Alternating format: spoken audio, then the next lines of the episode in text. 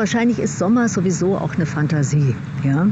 Na, also wir projizieren wahrscheinlich ganz viel auf den Sommer und wir denken, in unserer Kindheit waren die Sommer noch so richtig schön. Ja? Kindersommer, ne? Von ultimativer Freiheit. Ja, das lässt sich wahrscheinlich gar nicht mehr einholen, oder? IPU Berlin, Podcast, 50 Minuten.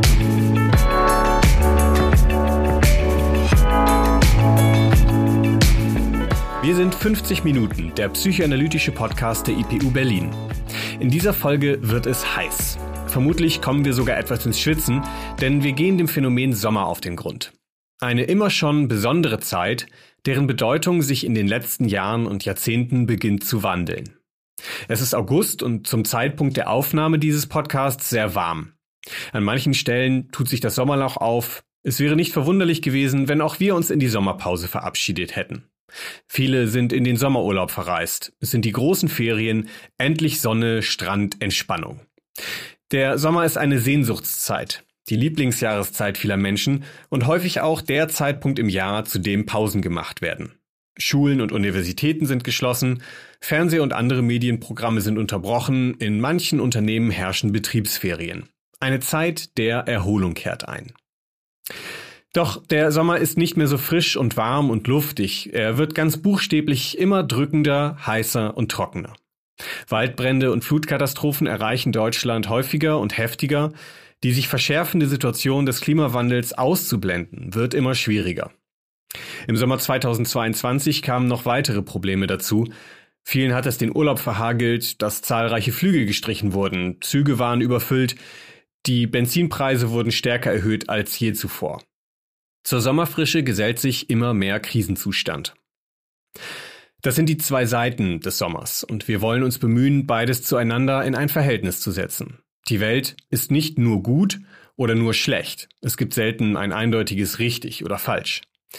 Das ist übrigens etwas, was uns die Psychoanalyse lehrt. Man bezeichnet diesen Zustand, diese Art und Weise, die Welt in Schwarz und Weiß, Gut und Böse aufzuteilen, als regressiv. Damit wird ausgedrückt, dass wir in einen früheren Entwicklungszustand zurückkehren. Das lässt sich, wie so oft, am besten mit dem ganz frühen Entwicklungsstand von Säuglingen veranschaulichen. In den ersten Lebensmonaten und Jahren sind wir Menschen kaum eigenständig lebensfähig. Wir müssen mit Nahrung versorgt werden und brauchen Zuwendung.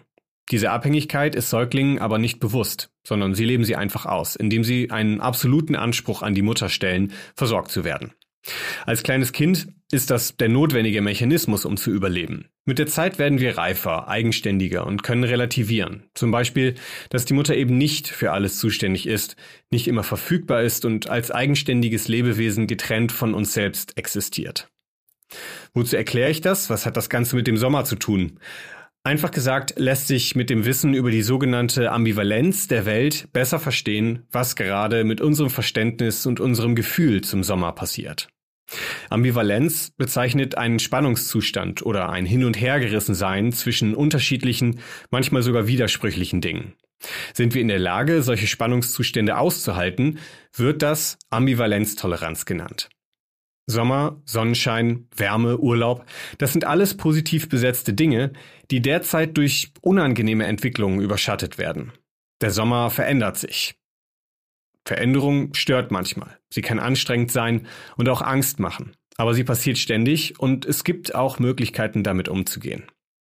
Wir sprechen heute also über diese verschiedenen Aspekte des Sommers. Erstmal hören wir, was der Sommer kann, wozu er gut ist, was die Sehnsucht ausmacht. Und danach kommen wir zu den kritischen Aspekten, die ganz grob gesagt alle irgendwie mit dem Klimawandel zu tun haben. Dazu kann aus psychoanalytischer Perspektive einiges gesagt werden.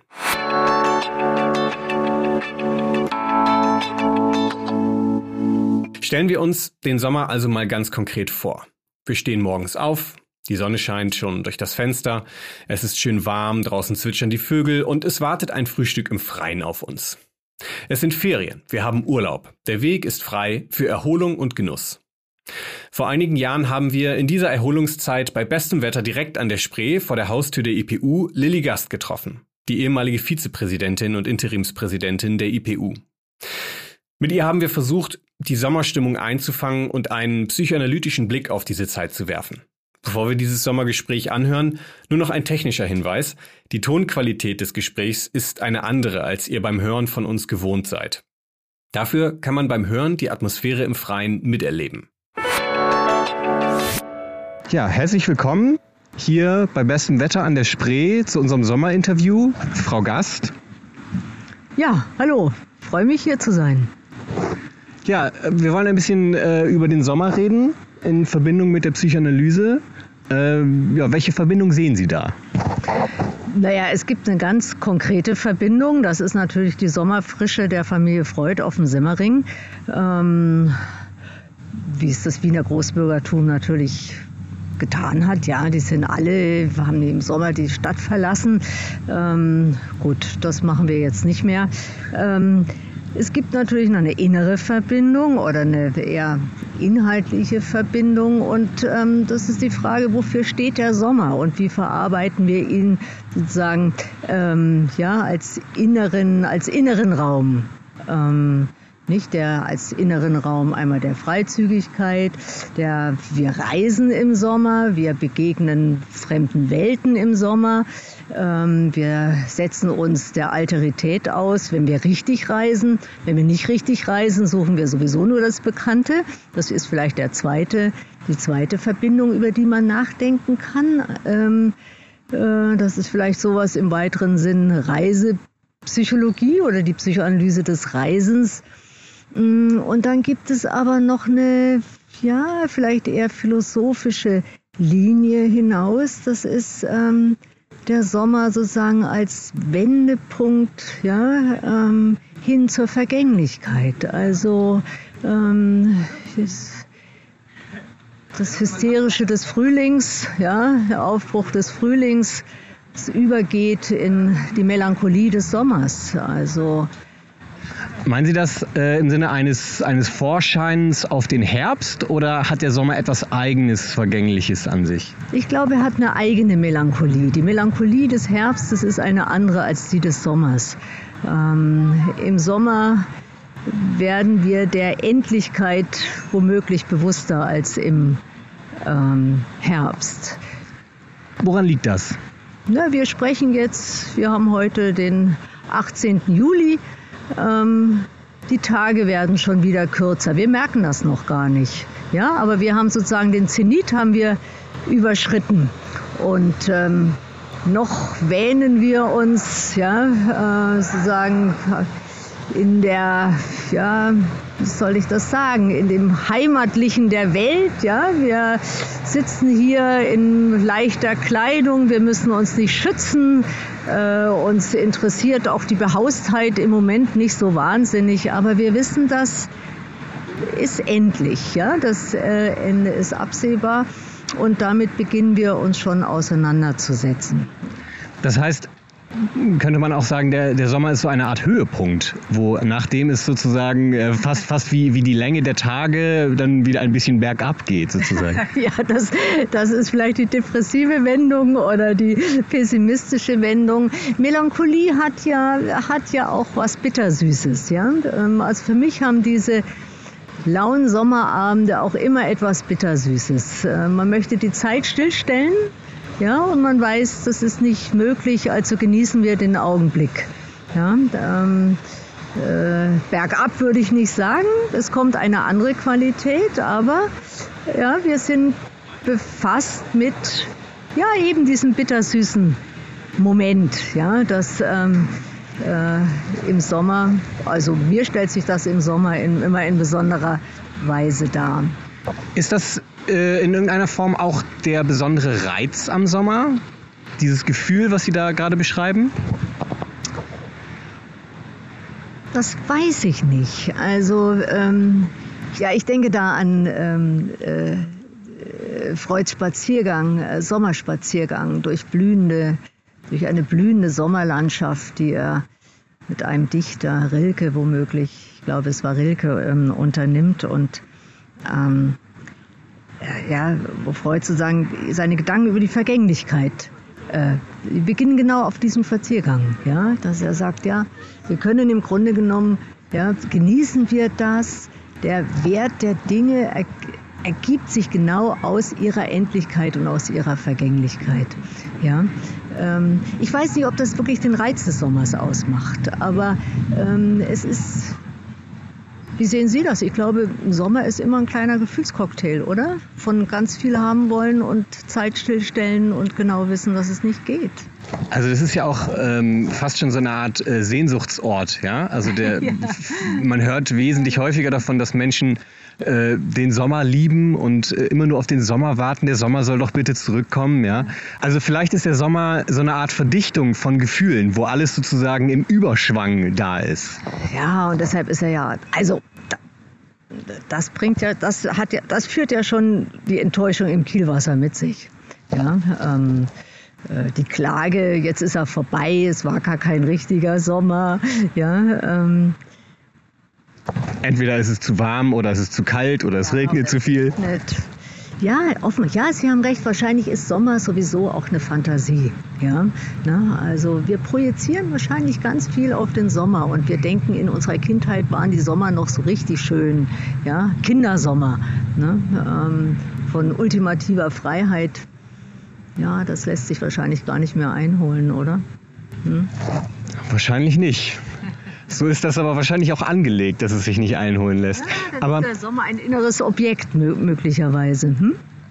Das könnte gut funktionieren, ja. Aber also, wenn ich über das nachdenke, was Sie gesagt haben mit dem Reisen und den Platz, diesen konkreten Platz, den der Sommer offensichtlich hat, auch in einem Gefühlssinne, da scheint ja etwas zum Ausdruck gebracht zu werden, beispielsweise in dem Prinzip des Reisens. Also die klassische Reise, die macht man im Sommer.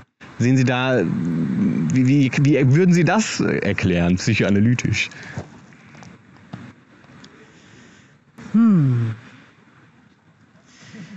Ja, da fällt mir jetzt gar nichts Schlaues ein, offen gestanden, Herr Jakubowski, weil ich frage mich, das sind die großen Ferien. Ja, aber vielleicht hat es auch was mit unseren Breitengraden zu tun, ja, dass wir dann wirklich den Sommer auch, ja, wie soll ich sagen, ihn nicht verlieren wollen, ja, da auch sicherstellen wollen, dass wir da etwas einlösen, was zu anderen Zeiten des Jahres nicht möglich ist. Aber ich weiß nicht, ich kann das psychoanalytisch, ich weiß es nicht.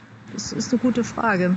In dem Sinne wäre es dann doch wieder der Zufluchtsort oder vielleicht auch die Zäsur im Sommer, wo man immer alles einmal ruhen lassen kann und einen Neustart vielleicht auch immer wieder anfangen kann.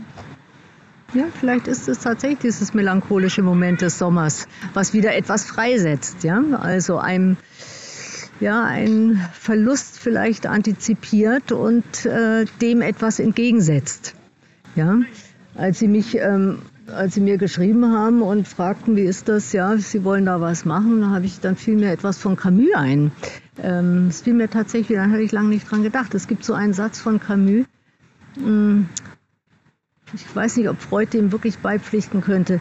Der geht so ähnlich, ich habe da nicht mehr nachgeschaut, der geht so ähnlich im tiefsten Winter, finde ich in mir einen unsterblichen Sommer. Ja, also da wird beides sagen, in ein Verhältnis gesetzt. Also das Aufhören, die Dunkelheit, ne? Aber es werden Ressourcen mobilisiert, ja? Die zurückgreifen auf einen, in dem Fall nicht einen phantasmatischen Raum, sondern eine phantasmatisch aufgeladene Zeit. Also ja, da ist nicht die dem entgegengesetzt wird. Das ist jetzt vielleicht gar kein inneres Objekt, sondern eine innere Verfasstheit, ja, ein unsterblicher Sommer. Das ist eine interessante Zusammenziehung, ja, ne? Denn der Sommer ist sterblich und konkretisiert sich in einem Winter. Die Sterblichkeit des Sommers konkretisiert sich in einem Winter. Und Camus bringt das in ein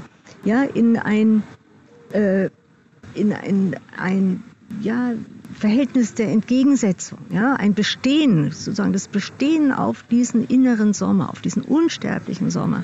Da ist ein Moment des Stillstellens von Zeit, ja, und damit auch des, einer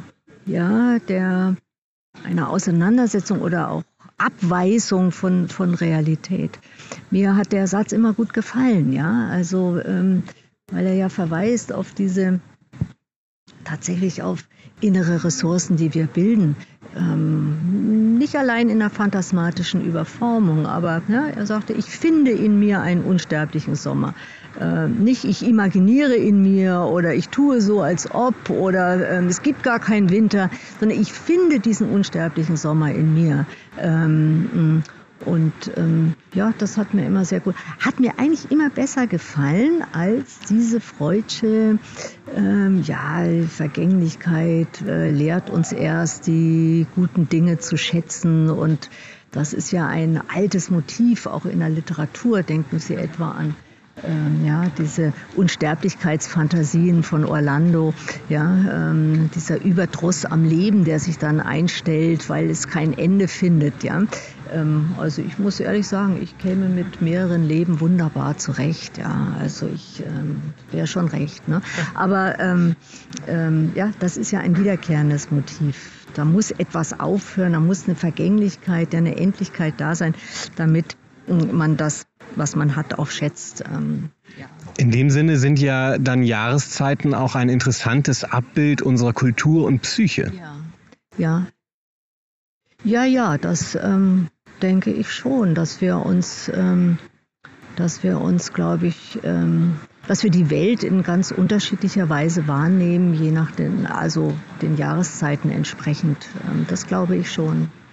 Interessant, weil das würde ja bedeuten, dass in anderen Kulturen, also oder auch in anderen Breitengraden, wo mehr Sommer ist beispielsweise oder auch weniger Sommer, da müsste man da quasi die Frage mal stellen, was ist denn da für eine Idee von Sommer da, von dem Gefühl Sommer vielleicht auch? Ja, es gibt ja auch einen Zweig in der Psychologie, ne? Also im Zusammenhang mit der Umweltpsychologie, wo geografische Gegebenheiten und deren Abdrücke in der psychischen Verfasstheit der Menschen analysiert. Das wird immer so ein bisschen, oberflächlich behandelt, gar nicht so sehr als Fantasien oder als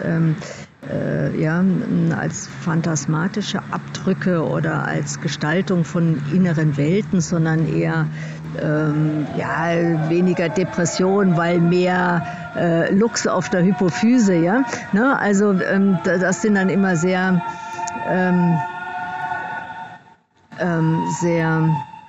das wird jetzt ein Problem für Sie. Wenn die herkommen. Die bleiben, glaube ich, da. Ja, die erfreuen sich an der Akustik. Ja, auch das ist ja das, das macht man im Sommer. Ja, da geht man raus und bewegt sich ganz anders im öffentlichen Raum. Ja, und das können Sie ja auch an südlicheren Ländern schlägt sich das ja auch kulturell nieder. Ja, also Menschen leben mehr draußen. Da ist draußen sozusagen, ne, der öffentliche Raum ist ein wirklich bewohnter. Ja, die Arbeitszeiten sind ja beispielsweise oft auch ganz anders. Die Arbeitszeiten sind anders. Ja, aber das Ganze in der Weltsein ist ein anderes. Ja, also wenn ich so den öffentlichen Raum als mein Habitat begreife und nicht als etwas, was ich durchquere, um schnell von A nach B zu kommen. Ja, das ist ein anderes in der Weltsein. Ne? Oder das sind unterschiedliche Arten in der Welt zu sein. Und das kann man, sagen, das bringt natürlich auch unterschiedliche Vorstellungen von inneren Welten, von inneren Räumen, unterschiedliche Fantasien und so weiter hervor. Das glaube ich schon, ja. Mhm. Vielleicht noch mal zurück zu der Ausgangsfrage. Was heißt zu der Ausgangsfrage? Sie haben ganz am Anfang gesagt, dass man in die Fremde fährt. Dass man fährt in den Urlaub und sucht das Fremde. Wie kommt das? Warum reizt uns im Sommerurlaub, mal abgesehen von dem guten Wetter, was es im Süden gibt, was reizt uns an der Fremde im Sommer? Ich habe ja einschränkend auch gesagt, das ist, wenn man wirklich reist. Also, und nicht so das polsche Reisen, Wir wissen, Polt, da ist ja dieser Spruch, wir haben im letzten Sommer eine Weltreise gemacht, da fahren wir nicht mehr hin. Ja? Also was ist da die Enttäuschung, da fahren wir nicht mehr hin, das ist nicht so wie daheim. Ja? Ne? Also das ist ja eigentlich eher so die Art zu reisen, wie wir sie ja nun doch eher häufiger antreffen. Aber wenn man an wirkliches Reisen denkt, ja, also sich auch auszusetzen und auch dieses Moment der Heimatlosigkeit und des auch Ausgesetztseins, fremden Eindrücken, fremden Gepflogenheiten und so weiter, das ist schon sehr reizvoll, ja. Aber nicht nur reizvoll, es ist auch bedrohlich, denn das ist ja eine Begegnung mit Alterität, auch mit der Vielfalt des Daseins. Hm? Also vielleicht hat man im Sommer auch einfach Zeit und Muße, sich genau auf das einzulassen. Ja insofern ist so eine Art, einen Sommerurlaub zu verbringen, also sich in dieser Weise auszusetzen, fast wie ein ästhetischer Genuss. Ja, also da haben Sie völlig recht. Also das ist ja man öffnet bewusst einen Raum und lässt zu, sich irritieren zu lassen. Ja, so funktionieren unsere Besuche und unsere Konfrontationen mit Kunst. Also wenn wir nicht nur das Erbauliche suchen, sondern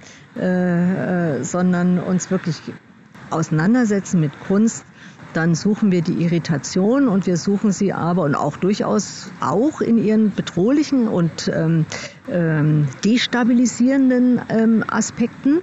Ja? Wir tun es aber in einem geschützten Rahmen und ich glaube, das ist vielleicht so der Kompromiss des Reisens, wenn man also jetzt nicht zu den großen Abenteurern gehört, dass man den geschützten Rahmen durchaus hat. Man hat das Ticket und man weiß, man kommt auch wieder zurück. Ja, aber dann dann begibt man sich in einen offenen, noch nicht ganz kartografierten oder vorbestimmten Raum.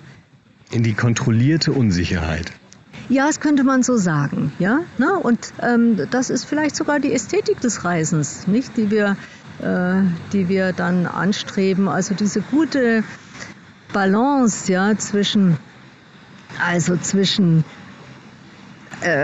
Irritation, Ausgesetztheit, Unkontrolliertheit, aber doch eben in einem geschützten Rahmen. Ja. Gut, dann würde ich sagen, vielen Dank, Frau Gast, für das Interview und ich wünsche Ihnen und allen Zuhörern einen schönen Sommer. Dem schließe ich mich mit Freuden an.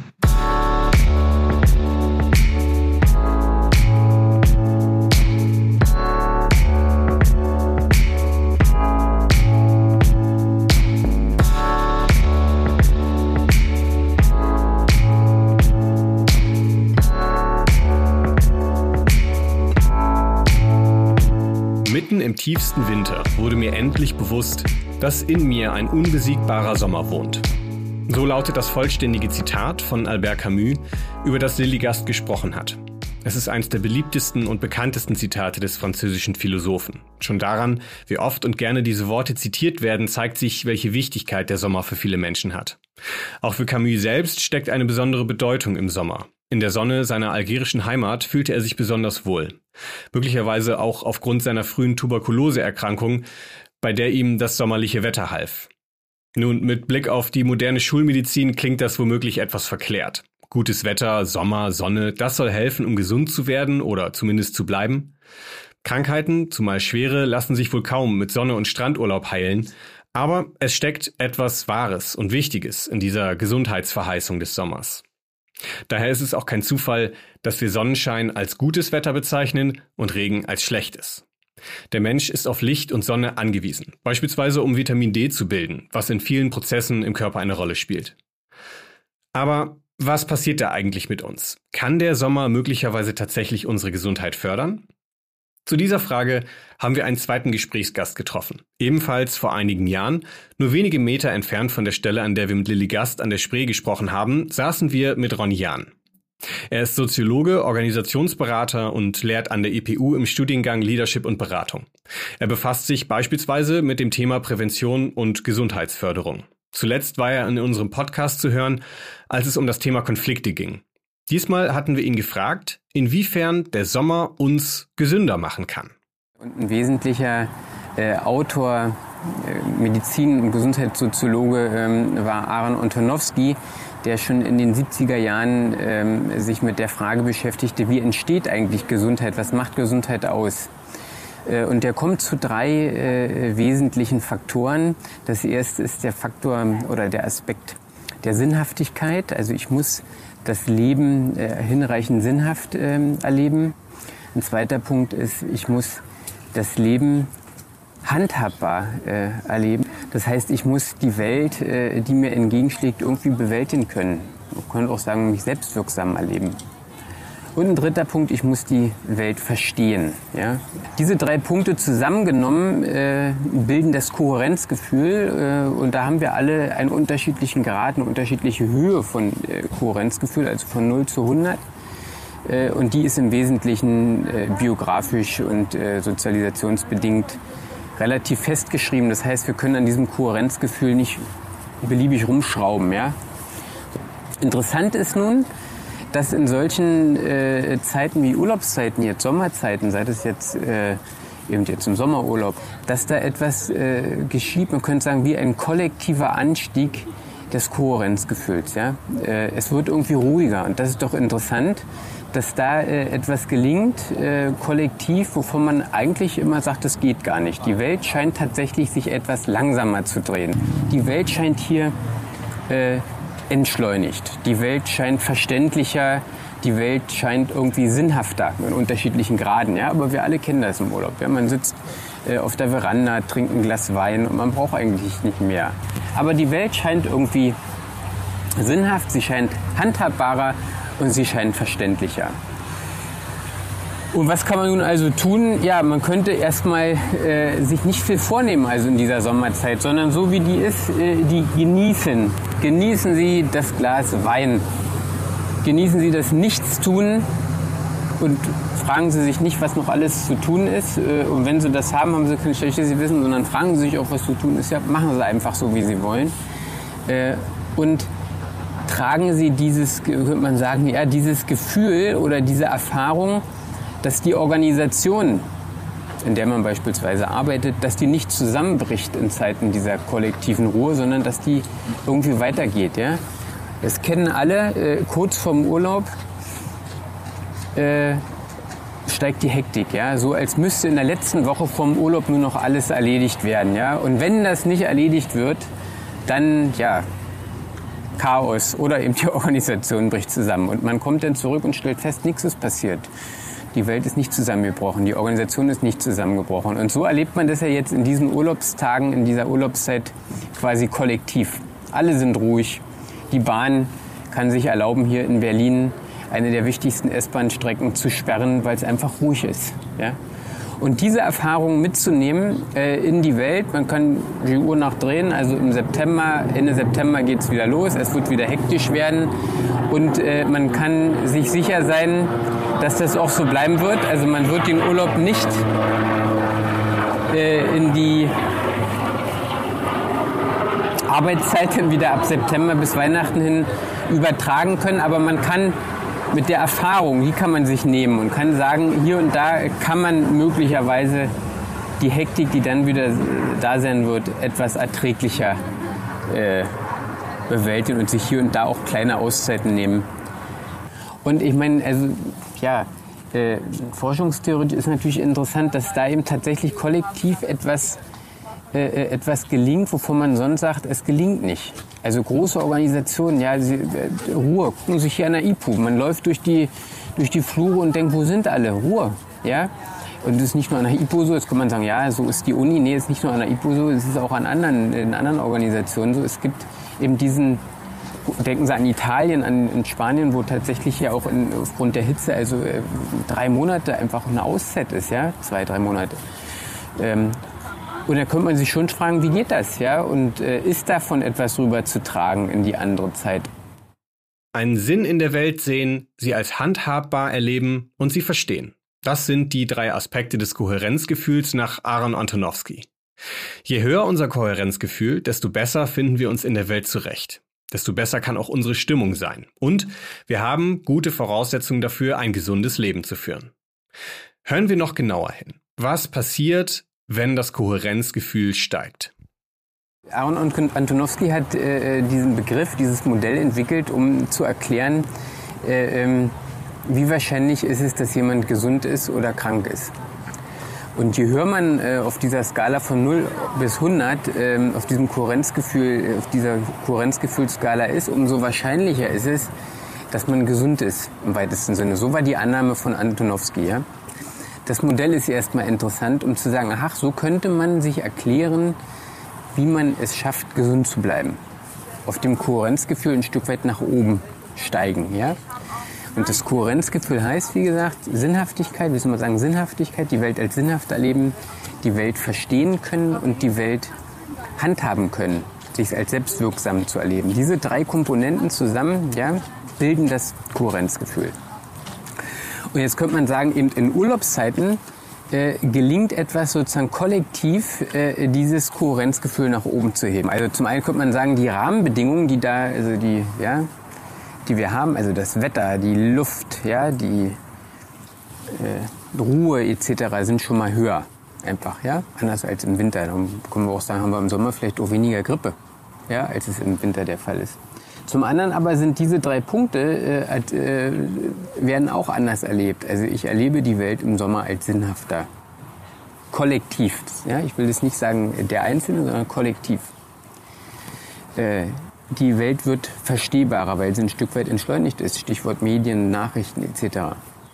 Ich erlebe die Welt als handhabbarer, weil weniger einströmt auf mich als handelnden Akteur. Und das erleben wir kollektiv, so meine Behauptung, im Sommer. Und deshalb kann man sagen, eben, hier gelingt etwas jenseits individueller Maßnahmen, wie so etwas wie ein kollektives Anheben des Kohärenzgefühls. Kann man sofort zu so Modellen, Stichwort bedingungsloses Grundeinkommen, ist es da möglich, die Welt damit zu entschleunigen. Ja? Da gibt es sofort Proteste, es geht wirtschaftlich nicht und so weiter, ja, mag alles sein. Aber das könnte so etwas auch sein, um die Welt zu entschleunigen, möglicherweise. Ja? Statt immer mehr erledigen zu müssen und von Termin zu hetzen, entschleunigen, nicht ständig unter Druck stehen. Ob man diese These unterstützt oder nicht, ist dabei gar nicht so wichtig. Klar ist aber, dass der Sommer insofern eine regelrechte Funktion hat. Er hilft uns mal auszusteigen, uns zu regulieren und zu einem angenehmeren Empfinden zu kommen. Insofern könnte uns der Sommer in dem, was er Positives in uns Menschen bewirkt, auch ein Vorbild sein, um politische Maßnahmen abzuleiten, die den Menschen helfen. Das bringt uns zur Frage, wenn es im Sommer so gut klappt, warum machen wir es nicht immer so? Also, wenn Sie jetzt fragen würden, Herr Grabowski, kann ich denn das jetzt übernehmen? Das versuche ich mal jetzt. Ich gucke mir das mal genau an und versuche das in den Oktober und November rüberzunehmen. Ich glaube, Sie werden relativ schnell frustriert. Weil Sie als Einzelner, kann man sagen, gegen den kollektiven Arbeitsdruck, der dann entsteht, nicht ankommen werden.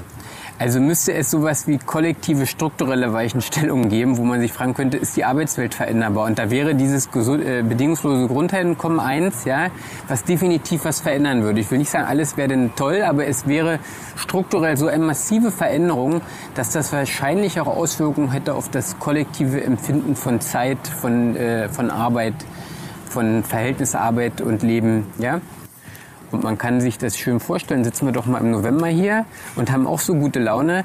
Es wird sehr schwer sein. Ja? Es wird einfach anders sein. Ja? Von daher ist es eben nicht beliebig veränderbar. Ja? Viel kann der Einzelne nicht bewirken, zumindest nicht immer. Mit dieser Aussage kommen wir zurück auf die Ambivalenz, um die es am Anfang schon kurz ging.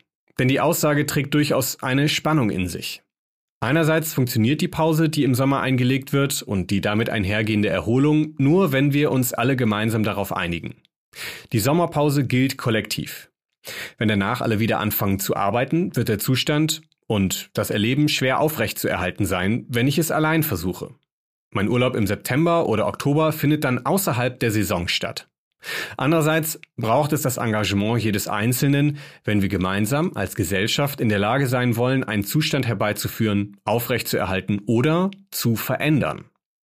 Man könnte sagen, der Sommer zeigt uns, wie notwendig diese kollektive Veränderung ist und immer mehr wird. Was Ron Jahn uns eher als Gedankenspiel vorgestellt hat, dass also die Arbeitswelt dahingehend verändert werden könnte, dass wir den entschleunigten Sommerzustand auch in anderen Jahreszeiten erleben können, veranschaulicht ganz gut, worum es bei dieser Veränderung geht. Es wäre wünschenswert, wenn mehr Entschleunigung herrschte, in der Arbeitswelt weniger Druck bestünde und die notwendige Erholung weniger drängen würde. Wenn wir uns als Gesellschaft versammeln, um eine solche Veränderung voranzutreiben, kann das sogar gelingen. Und der Sommer zeigt uns eine Veränderung, die gelingen muss, wenn wir weiter etwas von dem Sommer haben wollen, wie wir ihn seit jeher erlebt und genossen haben. Um das genauer zu verstehen, hören wir in einen Ausschnitt aus einem Vortrag von Delaram Habibi Kohlenrhein. Sie ist Psychoanalytikerin und hat 2021 im Rahmen der Vortragsreihe Krise lehrt Denken einen Vortrag zur Klimakrise gehalten. Sie erklärt uns, inwiefern der Sommer neben Sonne, Urlaub und Erholung Folgen mit sich bringt, die diese Sehnsuchtszeit in Frage stellen. In den letzten 2 bis 3 Sommern ist uns das näher gerückt in Gestalt des Borkenkäfers und in den Bildern der abgestorbenen Fichten und in Gestalt der nicht enden wollenden Waldbrände, in den Bildern auch von zunehmender Dürre. Aber die sozialen Folgen, die sind gefühlt noch ganz weit weg von der eigenen Haustür. Also, ich zähle hier nochmal auf, die Kriege um Wasser, die noch kommenden Migrationsbewegungen in den Norden, der Zusammenbruch von Infrastrukturen, wo Feuerwehren und Katastrophendienste nicht mehr hinterherkommen werden mit den Reparaturen von Dächern und Straßen und so weiter, bei Zunahme von Dürre, von Überschwemmungen und auch eben von Stürmen. Der politische Wandel von Demokratien in plötzlich autoritative Systeme mit zunehmendem Nationalcharakter, das ist auch schon lange im Gang in Europa. Innerhalb dessen es plötzlich wieder Mauern und Grenzen geben wird. Die Klimakrise ist also etwas anderes als schlechtes Wetter. Die betrifft uns ganz direkt und in allen Lebensbereichen. Nicht alle Veränderungen sind Sommerphänomene und sie passieren auch nicht nur im Sommer. Aber wir bekommen sie in Sommerzeiten besonders gut erfasst, wenn wir mitbekommen, wie es über Wochen und Monate kaum regnet und die Ernte und der Grundwasserspiegel durch diese Dürre bedroht sind. Wie in diesen Hitzezeiten Waldbrände entstehen, gerade jetzt im Juli und August zuletzt im Elbsandsteingebirge in Sachsen oder im Grunewald in Berlin. Oder wie eine Flutkatastrophe wie im Jahr 2021 im Ahrtal nicht nur Landstriche verwüstet, sondern Menschenleben kostet und Hunderte ihres Wohnraums beraubt und ihnen ihre Existenz bedroht. Das ist, was wir sehen. Eine psychoanalytische Perspektive befasst sich aber vor allem mit dem, was uns unzugänglich ist. Also zum Beispiel, was uns scheinbar selbstverständlich umgibt. Wir befinden uns heute in einem sehr paradoxen Zustand. Dem Zustand eines gewaltigen Wissenspools. Wissen, Technik und Waren sind in der westlichen Welt im Überfluss vorhanden. Aber das Erleben, das nutzen zu können zu einem individuell sinnvollen Lebenskonzept, ist hingegen nicht sehr ausgeprägt. Stattdessen dominiert, und das können wir alle in den psychotherapeutischen Praxen beobachten, stattdessen dominiert ein Lebensgefühl von Leere und Sinnlosigkeit sowie eigener Hilflosigkeit angesichts der extremen Komplexität des Problems. Durch den Überfluss erscheint alles seines Wertes beraubt. Jeder, der einmal etwas repariert hat, weiß um das Gefühl, dass das, was man repariert hat, jetzt wertvoller ist als vorher, als es noch ganz war. Und zwar, weil man sich selber mit diesem Ding verbunden hat. Wenn aber etwas derart im Überfluss vorhanden ist, dass der Neukauf billiger ist als die Zeit, die ich hineinstecke mit Reparieren, dann wird nicht nur das Ding entwertet, sondern damit auch meine eigene Arbeitskraft und also ich selbst. Das, was wir als besonders wertvoll erachten in unserer Zeit, also der Luxus, der Überfluss, die schnelle Verfügbarkeit, Das führt aber zugleich zu einer Entwertung des Einzigartigen. Erich Fromm wurde nicht müde, das zu beschreiben, und seine Bücher sind von einer ganz verstörenden Aktualität. Wie Sie wahrscheinlich alle wissen, er sprach vom Haben oder vom Sein. In einer Verfassung des Habens wird Freiheit omnipotent gleichgesetzt mit Grenzenlosigkeit und mit der inneren Erlaubnis, alles tun zu können und alles haben zu dürfen. Und das wird idealisiert. Geld wird dann zum Garanten von Sicherheit. Der britische Psychoanalytiker David Bell schreibt hierzu 2019, ich zitiere, je mehr Objekte und Dienstleistungen zu Waren werden, desto wichtiger wird ihr Austausch, Geldwert, gegenüber ihrem Gebrauchswert. Diese immer weiter zunehmende Kommerzialisierung der Welt reicht tief in die Psychologie der Person hinein. Sie schreibt die Persönlichkeit, das psychologische Leben, die moralische und ethische Verantwortung um. Diese zunehmende Durchdringung der Marktform in unser gelebtes Leben, die Verwandlungen menschlicher Aktivität in Waren, wird so allgegenwärtig und so natürlich, dass wir aufhören, sie wahrzunehmen. Und wo dann die Ideologie, er meint die kapitalistische Ideologie, mit dem übereinstimmt, was wir als so wie die Welt halt ist betrachten, haben wir die Ideologie in ihrer reinsten und tödlichsten Form. Kapitalismuskritik also, Systemkritik. Das klingt anstrengend. Bei vielen wird es Augenrollen erzeugen, andere wird es aufbringen. Nicht zuletzt, weil es eine durchaus dominante Erzählung darüber gibt, dass der Kapitalismus angeblich die beste denkbare Wirtschaftsform sei. So oder so werden wir nicht drum herumkommen, unsere Art der Lebensführung zu hinterfragen. Dann verdeutlicht er das weiter, indem er eine Geschichte erzählt. Und die Geschichte von zwei Fischen, denen ein anderer Fisch im Wasser entgegenkommt und sie damit begrüßt, was es doch für ein schöner Tag sei, um im Wasser zu sein. Beim Weiterschwimmen fragt der eine der beiden Fische den anderen, was zum Teufel denn Wasser sei. Es fehlt also die Distanz und die Neugier auf das Fremde, das offenbar auch möglich ist. Wenn wir die Welt als so selbstverständlich, zum Beispiel geteilt in Arm und Reich, erleben und wir uns selber so selbstverständlich als Konsumenten erleben, die eben halt fossilabhängig und verbrauchend sind. Und wenn wir denken, dass Demokratie etwas Erworbenes ist, das jetzt ewig bleibt, ohne dass wir uns dafür engagieren müssen, wenn wir denken, das ist alles eben so wie unser Wasser, in dem wir halt schwimmen, und wir wissen nicht, dass es Wasser ist, dann ist es sehr schwer, gewohnte Denkstrukturen aufzubrechen. Die Entfremdung von uns selbst, also uns, die wir uns nicht mehr als Natur begreifen, sondern irgendwie im Gegensatz zur Natur stehend begreifen, das führt zu einer Haltung, in der wir die Natur, die nicht mehr zu uns gehört, begreifen als etwas Dingliches, das man benutzen und ausplündern und dann wegwerfen kann. Wir alle sind es. Jeder Einzelne trägt Verantwortung. Und doch kann niemand allein etwas verändern. Das ist eine Ambivalenz. Vielleicht ist es die Ambivalenz des Sommers. So wie wir alle in den Urlaub wollen, Sonnenschein und Erholung genießen, so sind wir alle in der Verantwortung, an der Veränderung teilzuhaben, die notwendig ist, um uns das alles weiter zu ermöglichen. Eben kollektiv. Um das direkt klarzustellen, diese Verantwortung ist etwas anderes als Schuld. Es ist etwas anderes als Verpflichtung und es lässt sich vor allem nicht in moralischen Handlungsaufforderungen formulieren. Der gesamte Vortrag von Delaram Habibi Kohlen ist anzusehen auf dem YouTube-Kanal der IPU.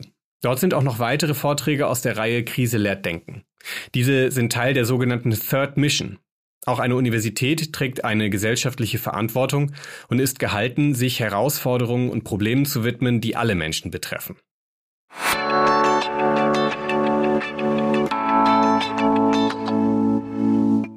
Die Stimmung auf unserer warmen Sommerterrasse ist also nachdenklich geworden.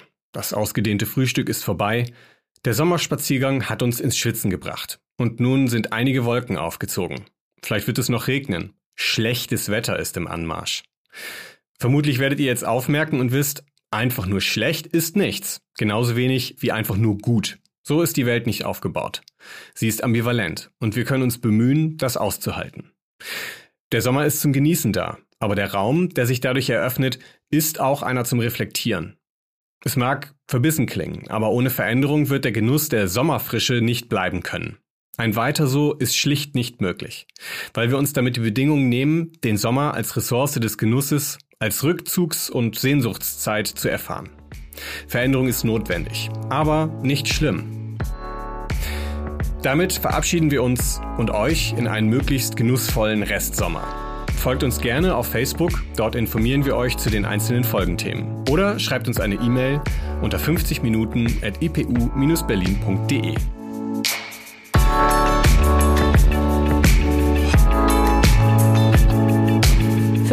Minuten ist eine Produktion der Internationalen Psychoanalytischen Universität Berlin.